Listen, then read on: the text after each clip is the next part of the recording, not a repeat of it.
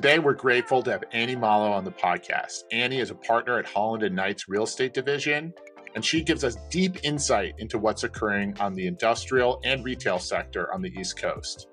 She gives us the kind of perspective of deal making that only someone who does hundreds of annual transactions can. Look, if you're interested in deal making, investing, or an agent, it's well worth a listen. Annie, thank you so much for hopping on the podcast today. Uh, thanks for having me. I really appreciate it. So, before we start, um, can you introduce yourself to our viewers? Yes. Hi, my name is Annie Malo. I am a partner at a national and international law firm. I'm currently working out of the Boston office, but I travel a lot. Um, and I do commercial real estate, particularly volume transactions. So my clients tend to buy or sell or lease more than 20 or 30 sites in any given year, which is kind of how I define volume. Um, but I provide general uniformity and reliability in volume clients. So why commercial real estate law? Because like there's a lot of places that you can practice law. Um, why why did you choose real estate? So real estate's a bit of who I've been my entire life. I started doing real estate and real estate investing with my dad when I was 16 years old. Um, and we started doing that the real dirt way. We were pouring foundations and shoveling gravel and laying um, laminate tile. I don't even know that you can call it tile anymore, but back in in the early 2000s, that was tile. Um, but he and I spent our nights and our weekends along with my sister and my mom doing those things. And so I have ground up real estate development since I was 16, which is now more than 20 years ago. So I started doing that with my dad. That company grew in North Alabama. I went to college and then law school. And when I graduated from law school, falling right back into the real estate, I already knew the space. I knew the needs of the business and I started practicing real estate and started my own real estate development company. So it's honestly, I would say it kind of chose me at this point. I, I didn't really make a formal decision, it was just a part of who I am. So I wanted to touch back on that. Uh, so it's very rare that folks that are in the law are also involved kind of with that investor mentality. Um, how do you balance the idea of being uh, part of the transaction uh, often on a lot of projects and then going out and doing investing on your own?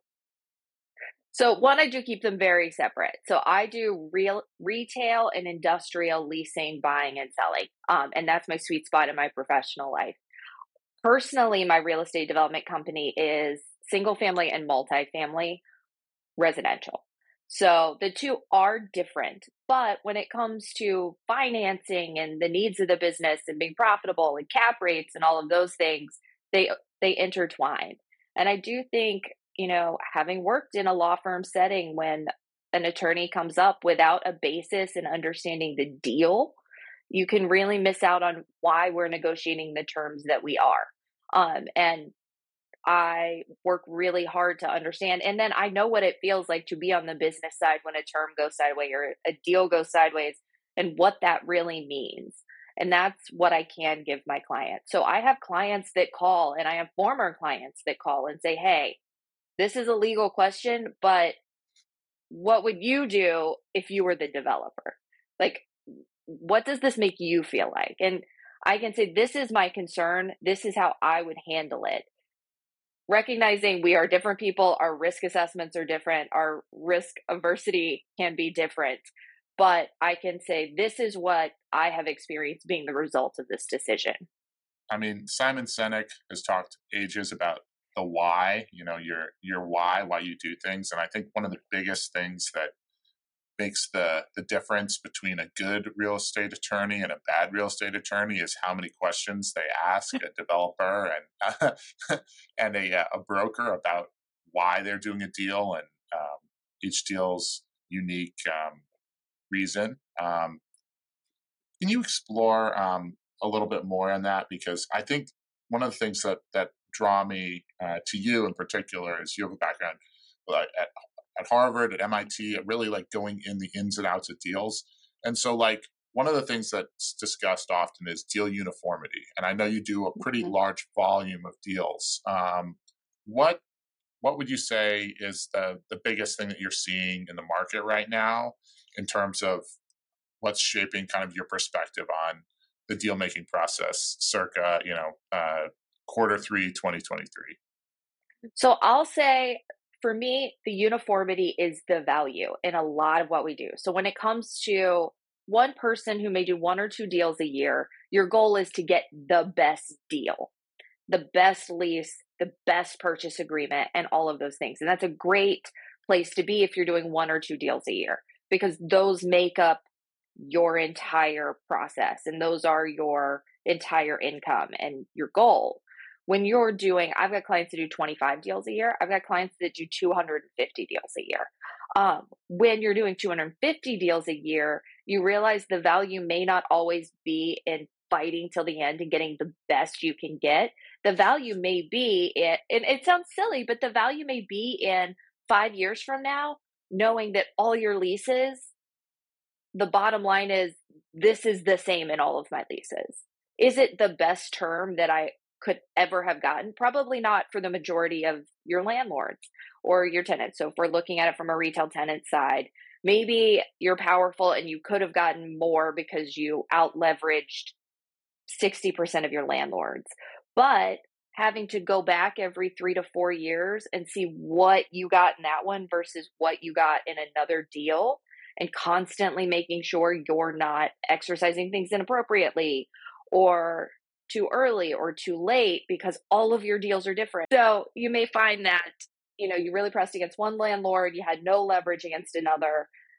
Having those two deals typically have the exact same structure, even if the little things change, mean that five years from now, when you say, oh, well, I know that Annie's team did all of our deals in this time period, I know that this was our bottom line.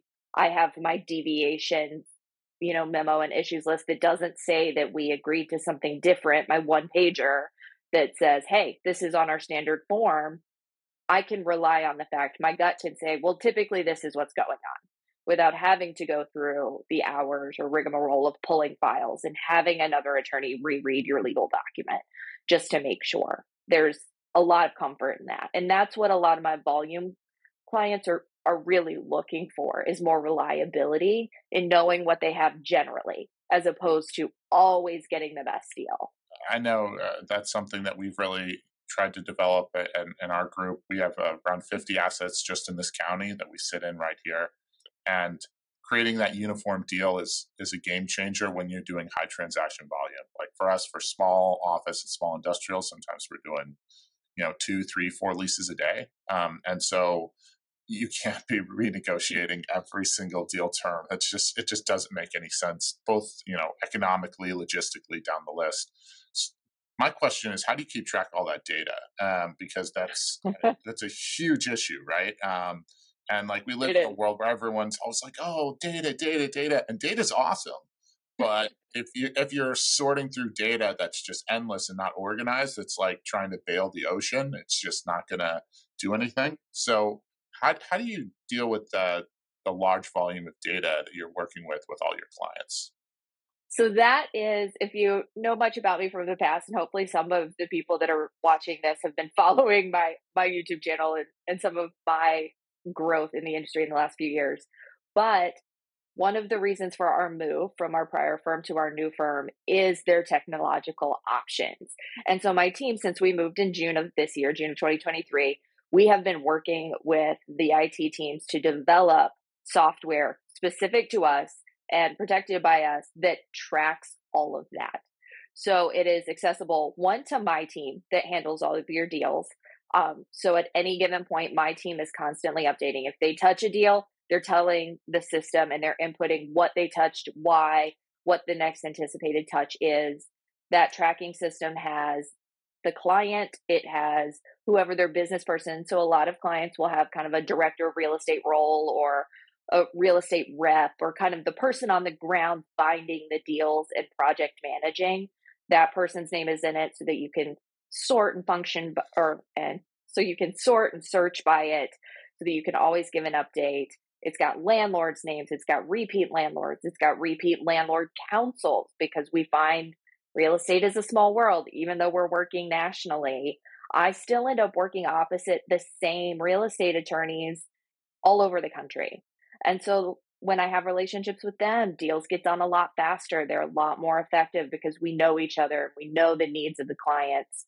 And so all of that is kept in our in our system and I can sort and search by it. So I'm making sure that if one client has dealt with one landlord and it's done by one particular person on my team, that same group of people is going to do every deal from then on. And that makes the deals uniform. It makes them fast. It gets us to signing and moving forward much quicker.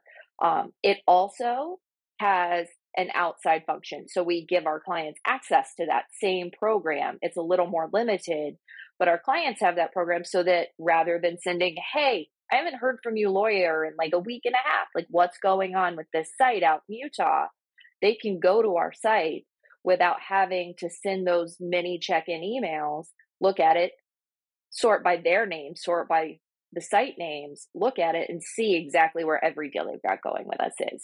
Um, so it's faster for them, it's faster for us. It also gives me, as lead attorney, the ability to go in at any time. And if the client calls me and is saying, hey, we're having issues in this one deal, I can look where the attorney is and step in where needed or reach out where needed. And I know exactly what's going on. So we have all of this data. We keep all of this data. And then over time, what we're hoping to do and what we did at our prior firm with a different sort of software was be able to show that we have shortened deal times. So we have shortened deal times by 19, 20% because of the uniformity, because of the reliability of your team and the processes and the forms that we've put in place. We can get you to signing faster, which means we get your doors open faster, which means you make money faster. Look, time time kills deals, right? Um, anybody absolutely anybody who's spent uh, more than uh, more than a couple deals in the real estate world knows that. Um, and so, following up on that, you've done a lot of deals in general, right? Mm-hmm. Um, and uh, when you do a lot of deals and you spend a lot of time in the industry, you start to see reoccurring problems, and I'm sure you're starting to see reoccurring problems in some of the data. So I'm curious, what's one of the biggest reoccurring problems that you're seeing that if you're a landlord or an investor out there that maybe you should consider down the line? Oh my goodness. So, one of the most common issues that I see is not understanding how long things are going to take. So, on the retail side, and this is not real, but I get that. Yeah. yeah. I will say that it's it's both ways. So it's not just everything takes longer than you're hoping it is. I will say that I see it kind of balance on both sides, but not truly understanding how long things. So on the retail side, which is unique to retail, I will say, but 80% uh, of my practice is retail. So that that's kind of where we're going to focus on that. But most deals have a due diligence period and then they have a permitting or approvals period to get your land development and your building permit and all the stuff you need to actually put a shovel in the ground. And I will say everyone negotiates an LOI with the best of intentions, but inevitably my landlord is saying, "Oh no, I know the guy that gives building permits. It's going to take you 30 days. You don't need you don't need a 60-day diligence period. You don't need 120 days to get permitting. Like Bob down at the local office, he's going to love having XYZ national tenant. It's going to be awesome. He's just going to rubber stamp it. That never happens. yeah, it never happens. it never happens. And I love it because I have also seen so many landlords who are very well connected and do have those connections. And I get it. And I understand why they say that. But I've had them even step in and say, you know what? We'll agree to a shorter time period. We'll do it for you. So we will get it done in 30 days. And 120 days later, landlord's asking for extensions because they're like, we don't understand. Well, when you're building a mom and pop shop for yourself, you get to do things. When you have to build to a national standard, and that's what everything looks like, everybody looks at it. And it's just, it's just the reality of it.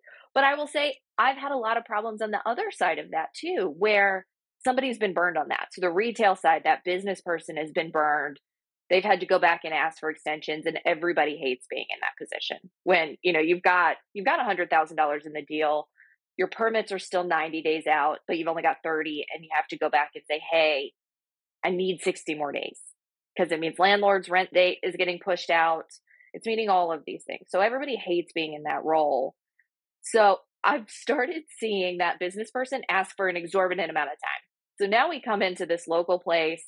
They're like, we need 270 days, all of this stuff. And we sign the lease and they call me and they're like, Bob gave us permits. And so we waive. And the landlord goes, well, wait a minute, you're not supposed to be here for another 200 days. So it's not done. And landlord's not prepared for it to be done, which means landlord may have to still evict a tenant or, you know, grade the site. And landlord is shocked by it. Now they're afraid they're going to get burned on the other side. They're not going to be able to deliver on time. So both sides of that are not great for either party. Again, I really I get laughed at at work all the time because I have my marriage like story. I discuss real estate transactions as marriages because you don't want to hate each other on the wedding day, which is the day you sign the lease. Because all we're doing is negotiating a relationship that's going to last 20 or 30 years. We're not we're not all done. You don't get married and then say, see you in 50, hope we get there. It's, it's not a sale. It's not a sale. It's not a sale. and so in a lease, like you're going to be stuck with each other. You got to talk to each other and really looking at those dates. A lot of my clients, we now, we negotiate all the way through. We get down to the signing of the lease, and I'll say, hey, what does your permit team say this is really going to take? And then we go back and readjust dates so that everyone's a lot closer. Everyone's just a lot more aware of what's going on. Nobody's surprised. Because believe it or not, the surprise on either side doesn't really make anybody happy like it sounds like everyone goes, well, if we take it early, the landlord's rent starts earlier, and that's great. But I found like the landlord isn't prepared for you, and then they're panicked on the other side. So the more you talk, the more you really understand the dates, and everybody's in communication, the happier everybody's going to be. Yeah, one of the things I've seen uh, on that topic mm. generally in Chicagoland, and our focus is greater Chicagoland, um, be it okay. even the tri state area. Um, what we've seen is permitting has really significantly lengthened post COVID because a lot of offices have outsourced permitting. Is that mm-hmm. something that you've seen landlords discuss on a national level? Because that's certainly something that we've seen, and it's substantially delayed the real estate process as a whole. And a lot of mm-hmm. brokers and firms pre 2020 who, who did deals are like, oh, it takes 60 days or it takes 30 days. Hmm. and for folks that have been doing enough deal volume, we've realized that that's no longer the case. Yeah, is that something you're mm-hmm. seeing in other markets? So I will say that I'm seeing that in different areas of the deal, up and down. So it's very circular. So permitting, I would say we're getting closer and closer to being what we were. Um, because I think one deal volume has slowed down. So now it's catching up. We went through COVID kind of happened. Everybody got out of the office, but then real estate just boomed right after that. So end of 2021 to all of 2022, we were doing ridiculous amounts of deals. So not only did you have people not really back in the office, but you had an extra volume above and beyond what they were doing when they were in the office. So there was just a lot of growing pain there. Um, I still see a little of that, but real estate deals have slowed and people are coming back to the office. So that's balancing. What I am seeing is particularly in diligence, smaller jurisdictions. So, yeah. kind of your rural Western Virginia, like your Utahs, your Montanas. I'm seeing that a lot of offices are only open two or three days a week. So yeah. it's not that they're working remotely, but they're only open on Tuesday, Wednesday, Thursday which means you can't apply for a permit on Friday. you can't do it on Monday. They're just and that and that's true of not only permitting, but it's being it's true of title. I'm finding land records are only open on Tuesday and Thursday in some very rural jurisdictions. And with a lot of my clients, especially ones that may or may not be federally regulated, they have to have if they're going to put one, you know, one location in a high income area, they're required to balance it with a lower or moderate income area. So we are still doing a lot of those rural, lower income areas, and we're running into that problem. We're used to those were rubber stamps because they were thrilled to have a national tenant. They were excited to have, you know, a QSR, something in there, and they were just pushing it through. Now they're just not open. Um, so a lot of that I'm seeing in areas where it used to be easy, everything slowed down. Same with surveying. Surveyors are backed up like nobody's business. Surveys are really behind. I'm seeing environmental reports being, you know, they used to take three weeks. Now they're taking six. Um, just to be told it's clean. So it's not like they're digging into to dirty dirt. They're they're just behind. There's fewer of them. They're working a lot harder and they're doing great work, but it's just taking longer. Um, so I am seeing diligence right now just taking longer, which is unfortunate, but we factor that in. And that's one of the benefits to doing hundreds of deals. I will say my team does thousands of deals a year. Um, I personally still handle a lot of deals. So I probably still manage and am responsible for between 200 and 300 deals a year as an attorney. Um, my team members, some of them more or less, and then I oversee them. So we touch a ton of deals and we talk constantly. So this call is in the morning. I've already talked to three of my team members this morning twice just because we got in new deals this morning and I needed them on them and we had conversation about capacity and what's going on, where they are, what regions they prefer. We've already got them started on new deals this morning. So, because we do so much volume, because we talk to each other daily, these things come up. They happen twice and I'm getting a call from one of my team members going, "Hey, I'm finding this is happening. Are you finding this is happening?" I send out a blast. Everyone's like, "Yeah, we need to let our clients know so they need to be negotiating longer environmental periods or they need to be applying for things earlier. And we just had one large client switch up their entire title ordering process because of the new time lags in some areas. So now, if we get a deal from them in a certain region, title is ordered three weeks earlier than it used to be so that everything stays on time.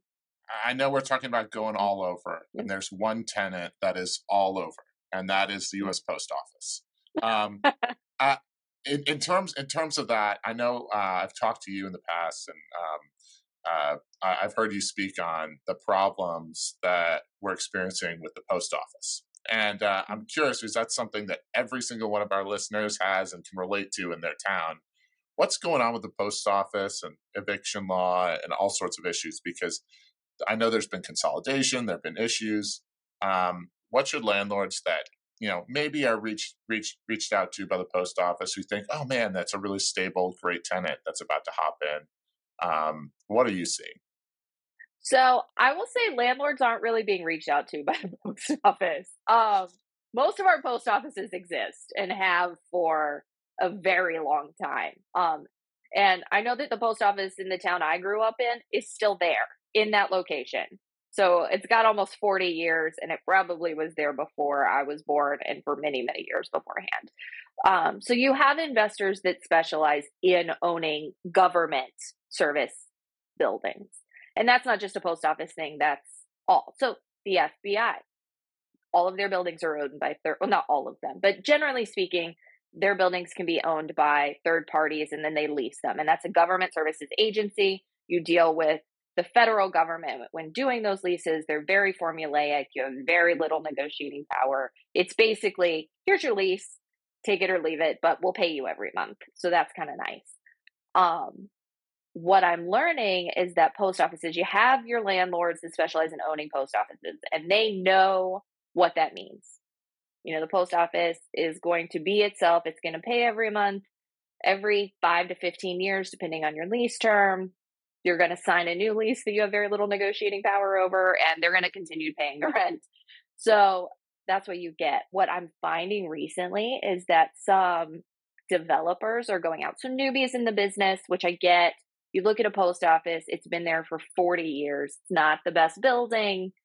It's really kind of a teardown from a developer's perspective. And you've heard that post offices are closing and that they're doing some mergers and they're taking up less of a footprint. So you think, well, I know their lease is expiring in six months.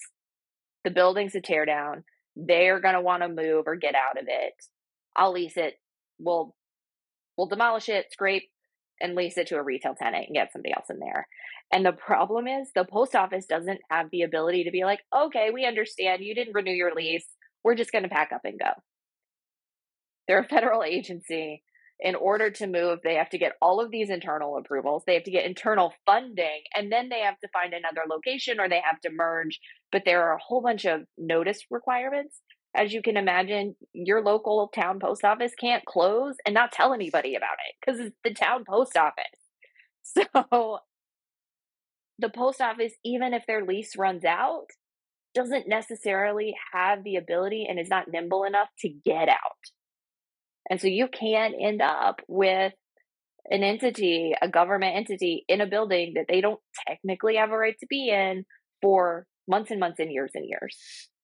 And there's no true eviction process. Those leases are governed by federal law. There is an administrative board within the post office itself that you can appeal to and you know within they understand but it still doesn't solve the problem so you end up with a landlord who didn't really know what they were buying trying to lease it to somebody that wants the site because it is post office probably right in the middle of town on a great corner and everybody's got the post office isn't trying to be difficult either.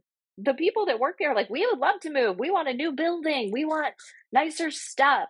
So you have the people working the post office that want to move. You have a landlord that wants the post office to move and you have a tenant that wants to be on that location and nobody can do anything about it.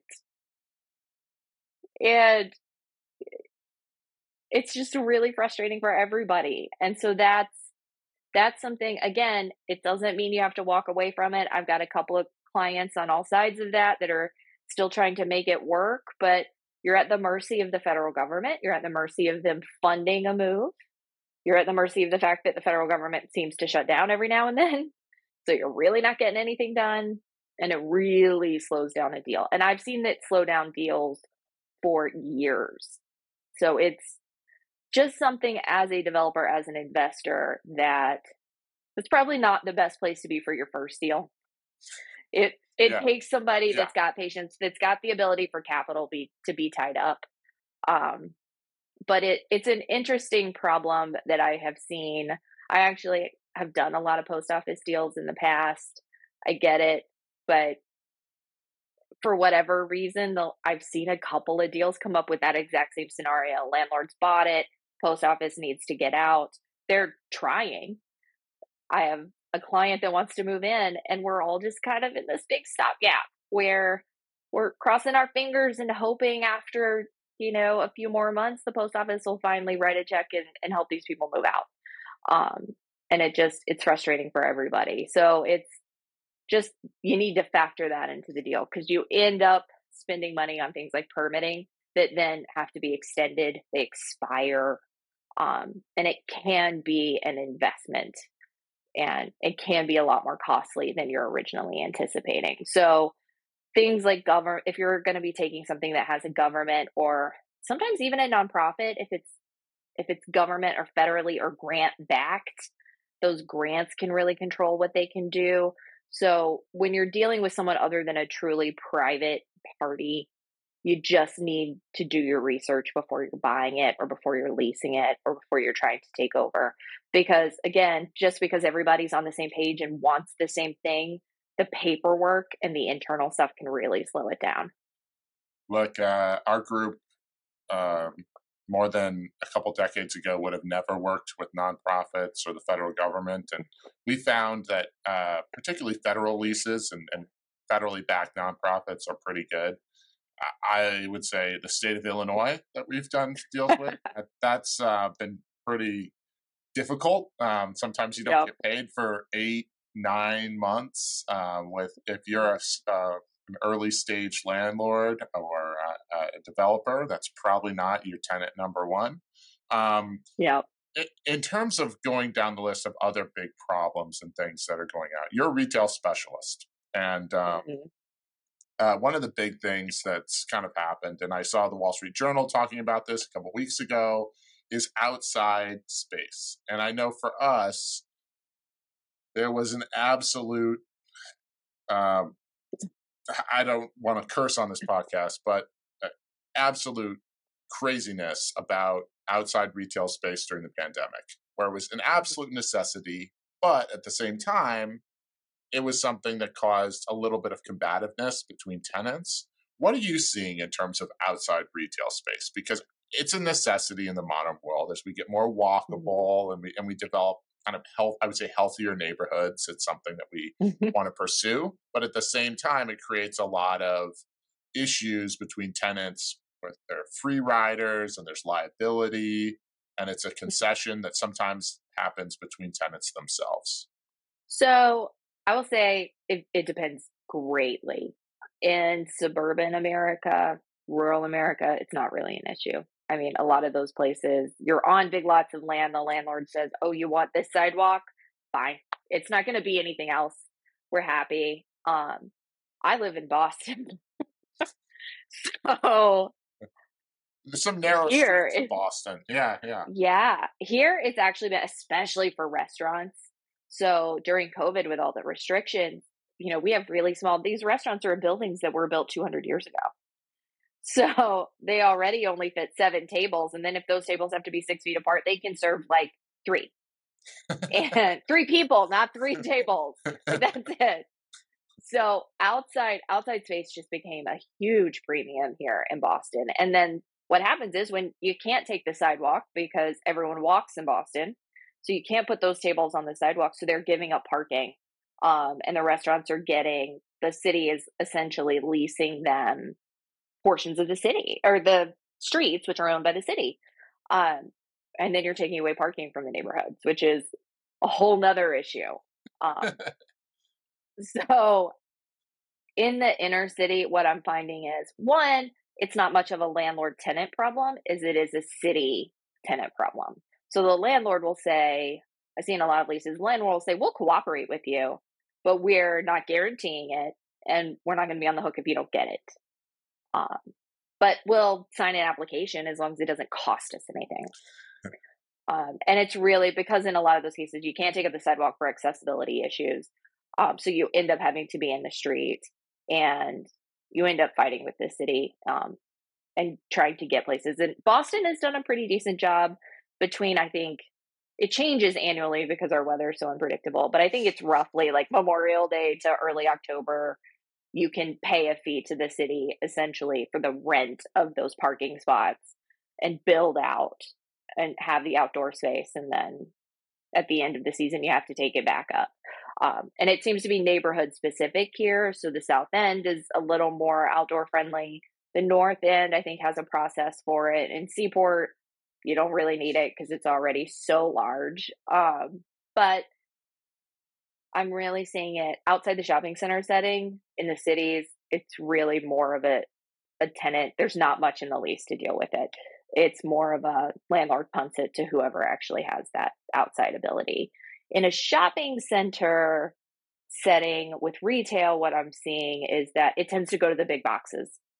So they don't want it to look junky. And that's always going to be it. Um, you don't want these piles and piles. It's the same reason you have so many prohibited uses against secondhand stores going out of business sales. Anyone that's ever read a retail lease knows that you can't do anything like that without consent, and you're not going to get consent.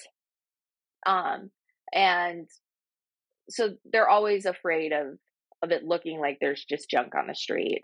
So I find that the outside space goes to the big boxes. It's going to go to kind of your your Harbor Freights and your Lowe's and the places that have really nice outside displays that they're constantly turning over, that's always clean, that's organized because it's really what they do. Um, I will see that restaurants, non QSR restaurants, do sometimes get outdoor space for outdoor seating.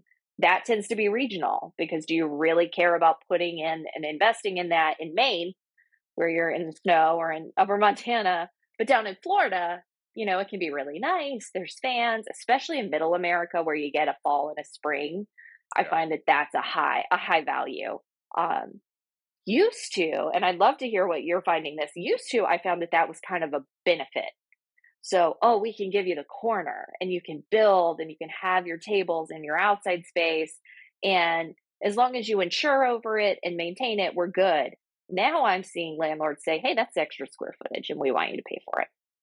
Yeah, I think that's for us. Uh, we don't do really that much retail, but we do a lot of quasi retail, a lot of flex mm-hmm. space.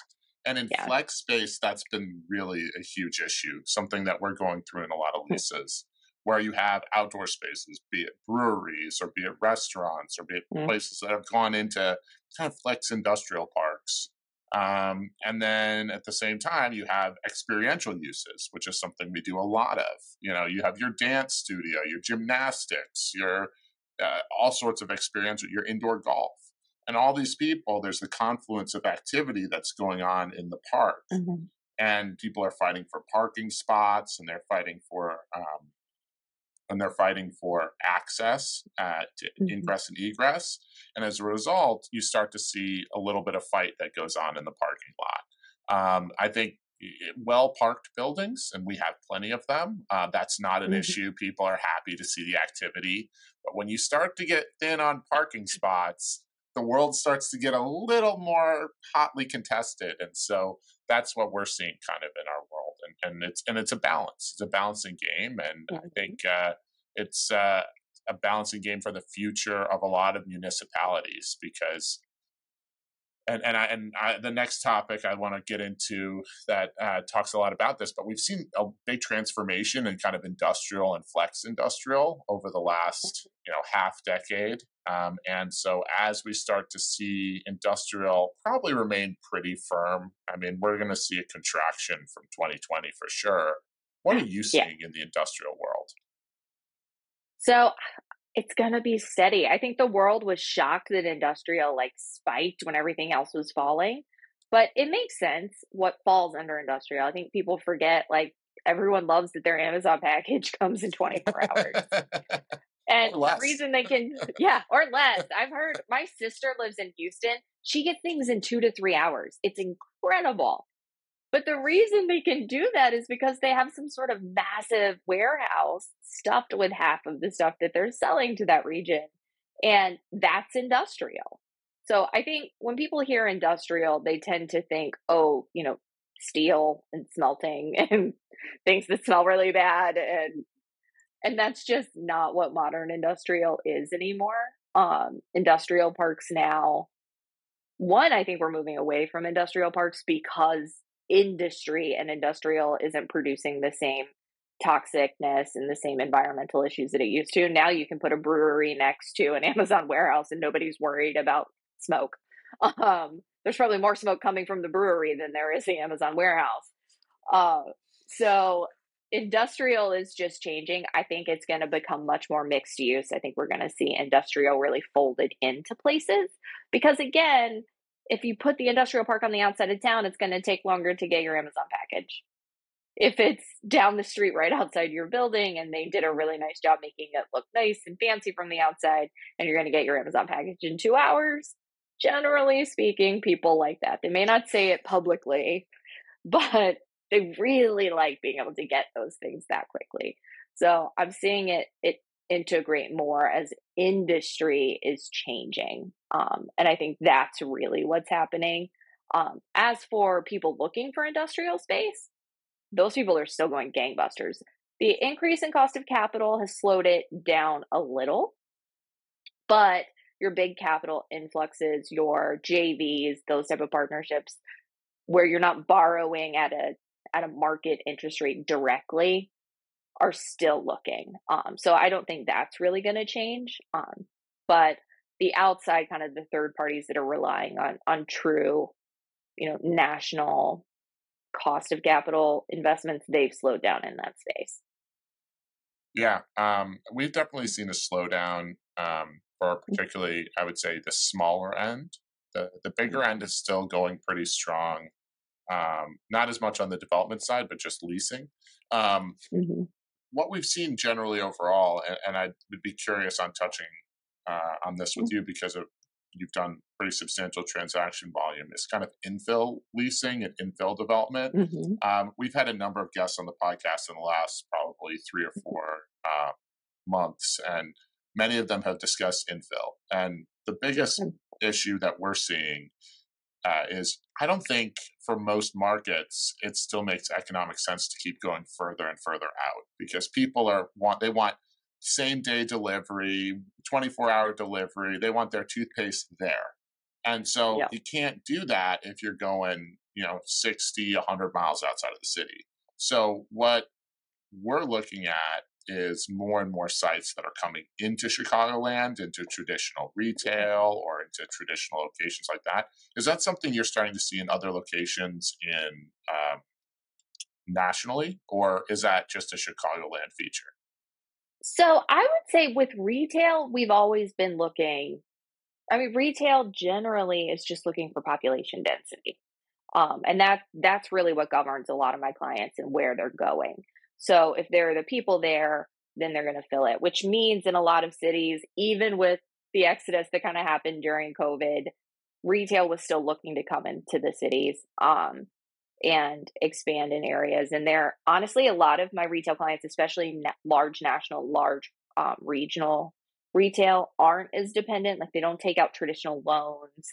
Um, they use a lot of their own capital or they use some sort of credit facility, that type of thing. So they're a little less sensitive to the actual interest rates. So they were taking real advantage of the exodus to get in and get some good deals on on inner city. I will say I do a lot of work in Boston. I do a lot of work in East Coast cities that are feeling it very differently than West Coast cities are feeling it. Yeah. Uh, and that I will admit that I have team members on the West Coast that really handle all of my West West Coast deals because it's its own world. Um, so I can't speak super knowledgeably about that.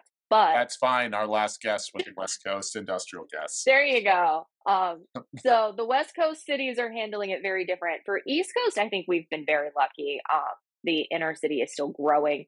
Boston has been underhoused for so long that the apartments and the condos are still just pouring in because we need them. Um, and I personally, this is a little selfish, but I love living in the city. so I love having everything right down the street. There's not a lot of vacant retail space in my neighborhood or the surrounding neighborhoods. Boston's small, which helps. We're like, I don't know, seven square miles or something like that. So the city of Boston is, is pretty active. There's not a ton of vacant retail space that remains vacant for a ridiculous amount of time. It doesn't feel empty. Um, and I really enjoy that. And I do think that a lot of cities like Boston are still encouraging that, and the city governments are still trying to encourage that. Um, and so infill has always kind of been a thing here. Now and, it's and, a little cheaper.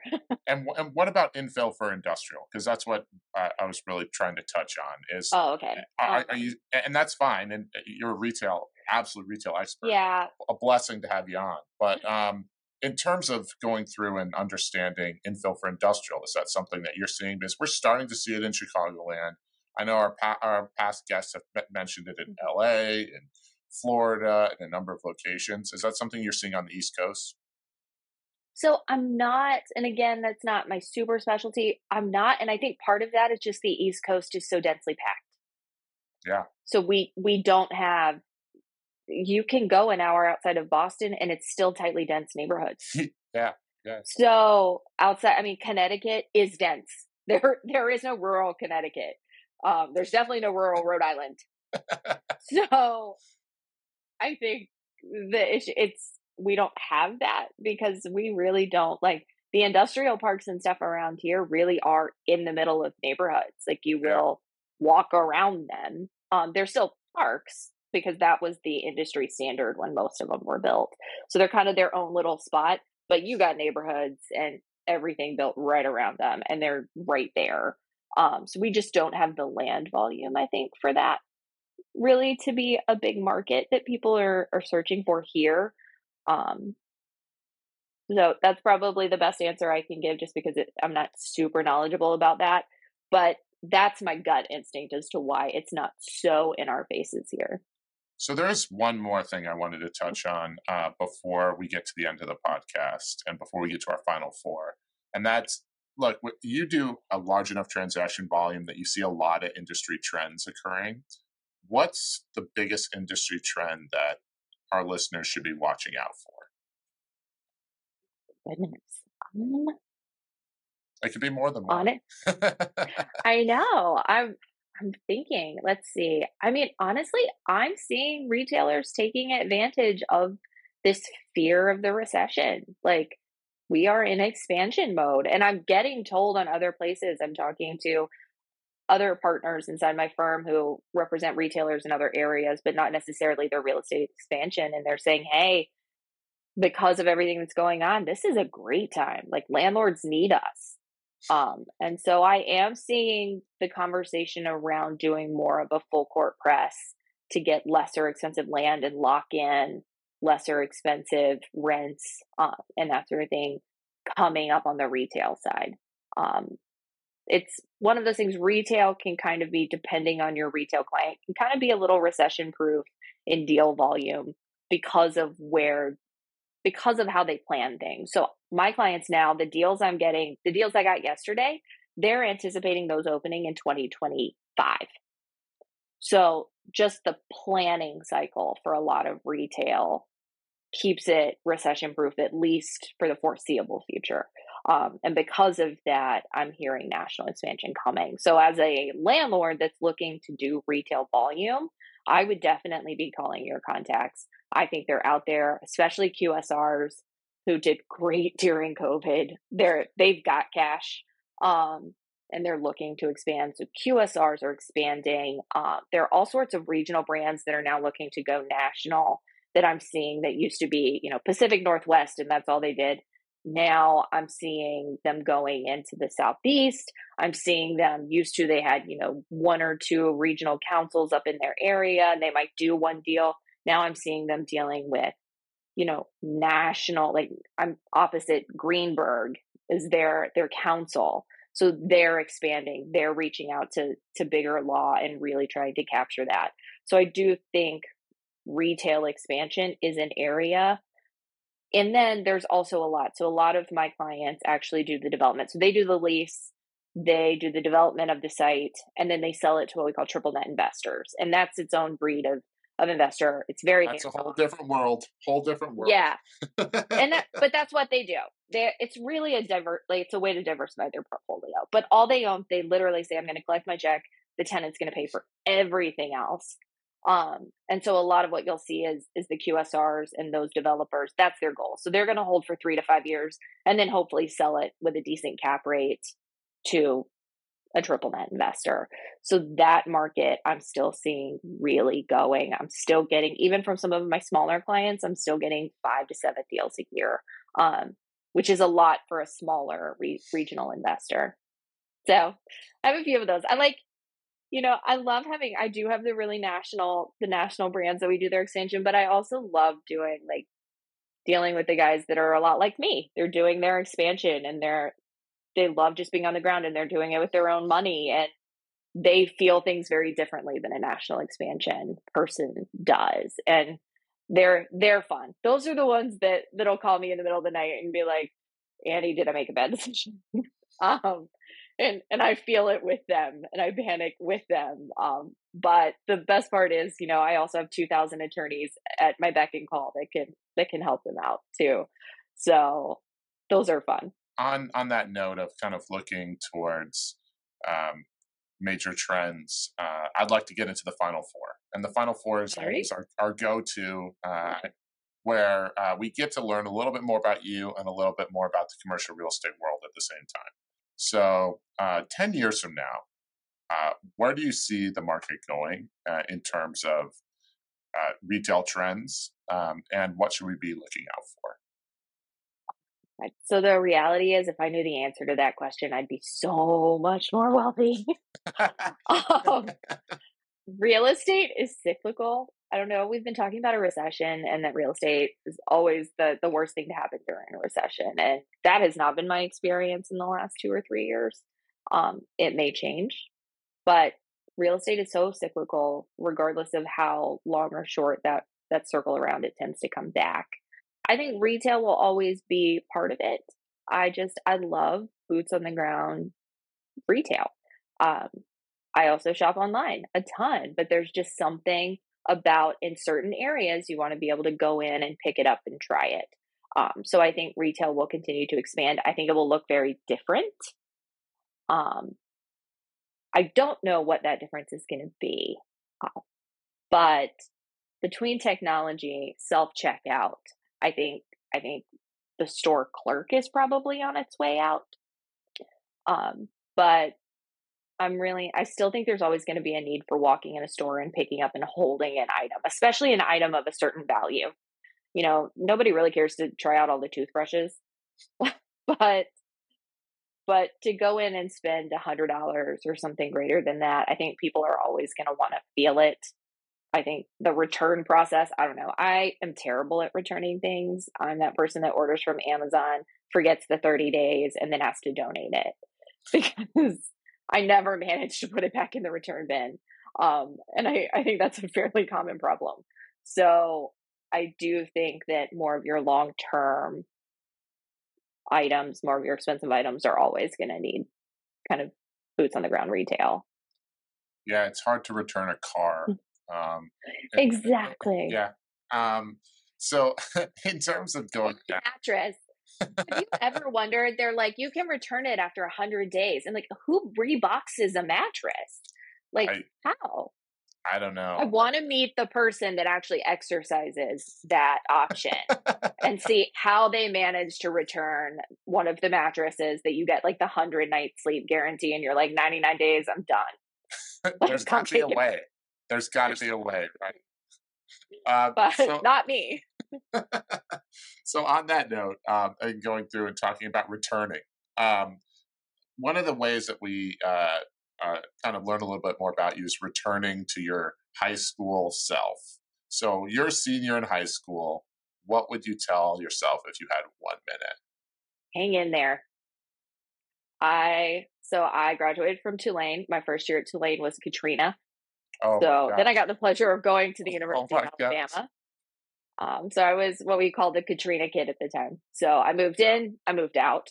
Um, and then I went to law school. I graduated during a recession. There were no jobs. There was nothing available. Um, and then when I did get a job, I started at a five person law firm and it was tiny. And everyone said, well, you can't go to big law if you start small. Everyone starts at big law and then works their way small because that's the goal in life. Um, and I love big law. I love the the sp- expansion. I love how many people and how many smart people are in one place and how much knowledge I get to access. And I love being here. But I was told over and over again, you started small, like they'll never even look at you. And following that through, continuing, it took me many steps to get there, but I love where I am now. And I love the team I work with. And all along the way, I was kind of told, well, you're doing it wrong and it's not going to work out. And there's a lot of, a lot of that that I would go back and say, hey, it's going to work out in the long run. Like, hang in there, learn from those people. The things I learned in small law, my first day on the job in a five person real estate firm, that the named partner hands me a survey and drives me to the site and says, we're going to walk it. And you're going to tell me what's wrong with the legal description. It doesn't become any more dirt law than that but I'm probably the only person in my office right now that could take a survey out and walk a land and walk the land and figure out if it works or not. Um, because I learned it in small law. Big law is not going to spend the time to teach someone that. And I understand why, but those are just things that I wouldn't have if I hadn't learned along the way. Um, so it'll be worth it, but hang in there.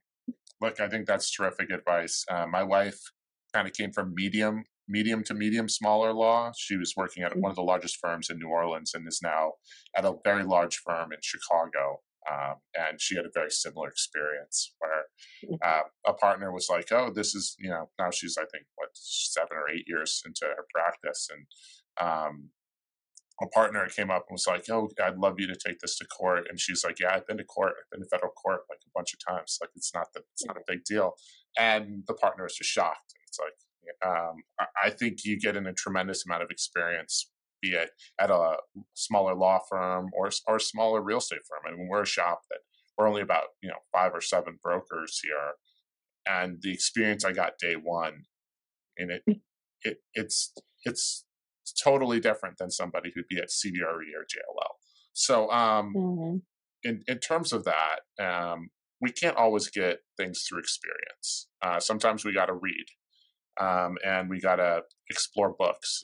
And um, we find that our guests, because they are men and women who are in the arena, and they are truly uh, on the forefront of real estate often, have unique advice in terms of what book we should pick up to learn more about the real estate world. And so I'm curious, what book should we be picking up or suggesting to our listeners?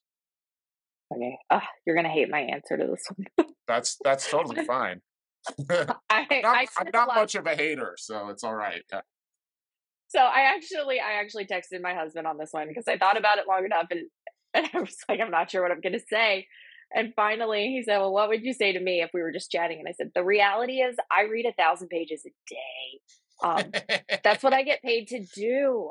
Um, so I can't remember the last time I read a business. It was probably in business school when I got my MBA. Um, just sat down and read a, a business like textbook or even how to book or anything. And I think they're great. They're great basics.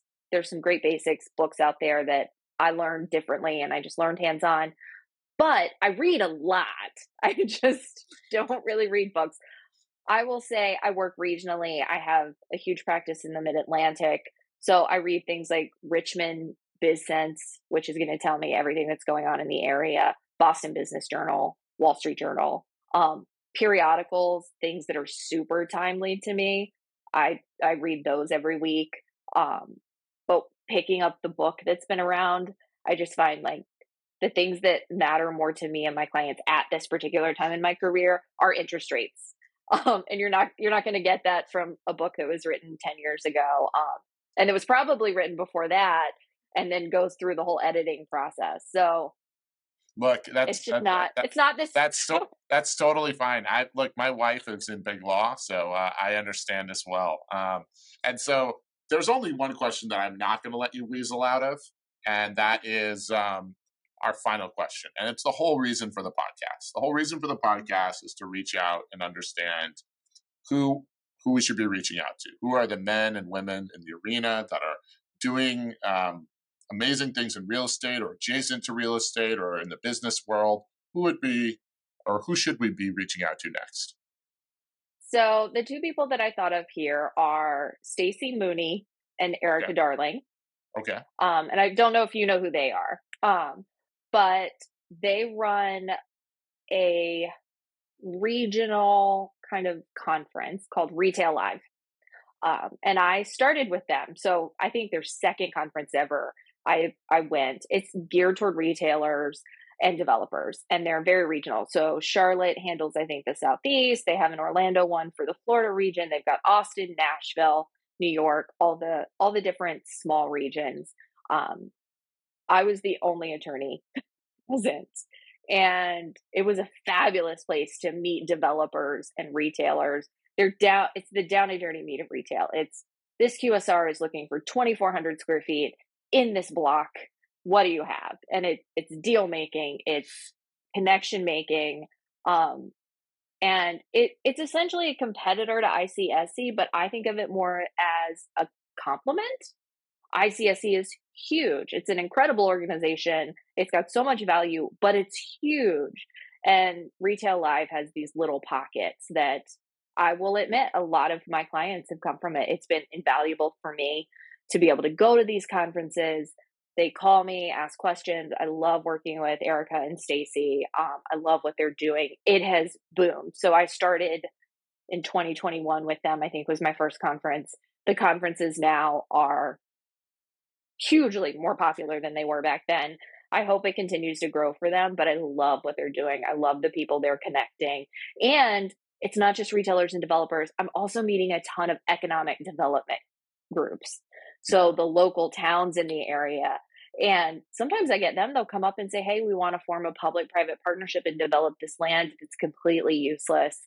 Um, and those are connections that they are looking for introductions into retail. They're going to be turning it into retail and mixed use, and they need those introductions. But you know, the local county commissioner doesn't necessarily have a contact at a major QSR, um, and they sure don't know what type of lease they should be negotiating and because they're a, a locality what the pitfalls of that really are um, so i've made a lot of connections in that sense that have been invaluable so i think they would be a great Twosomes. I think Stacy founded it. Erica, I think, came on shortly after, but the two of them together, I'm hoping, are unstoppable. Look, we'd love to have Stacy and Erica on. Um, and uh, before we go, um, there's one final question we have to ask you, and that's what's the mm. best way for someone who's listened to this podcast and goes, "Wow, that Annie's great. We need to reach out." How how do they reach out and get in contact with you? one of two ways. So LinkedIn is probably my preferred. You can go to anniemalo.com. It's going to connect you directly to my LinkedIn, so you don't have to search for me or anything. So it's just my name.com. Um, that's going to connect you to LinkedIn. I'm almost always connected to LinkedIn in some form. So I try to respond fairly quickly. Um, the other way, if you have a more direct client question, a potential client question, would be through my firm email. And you can find that at hollandandknight.com.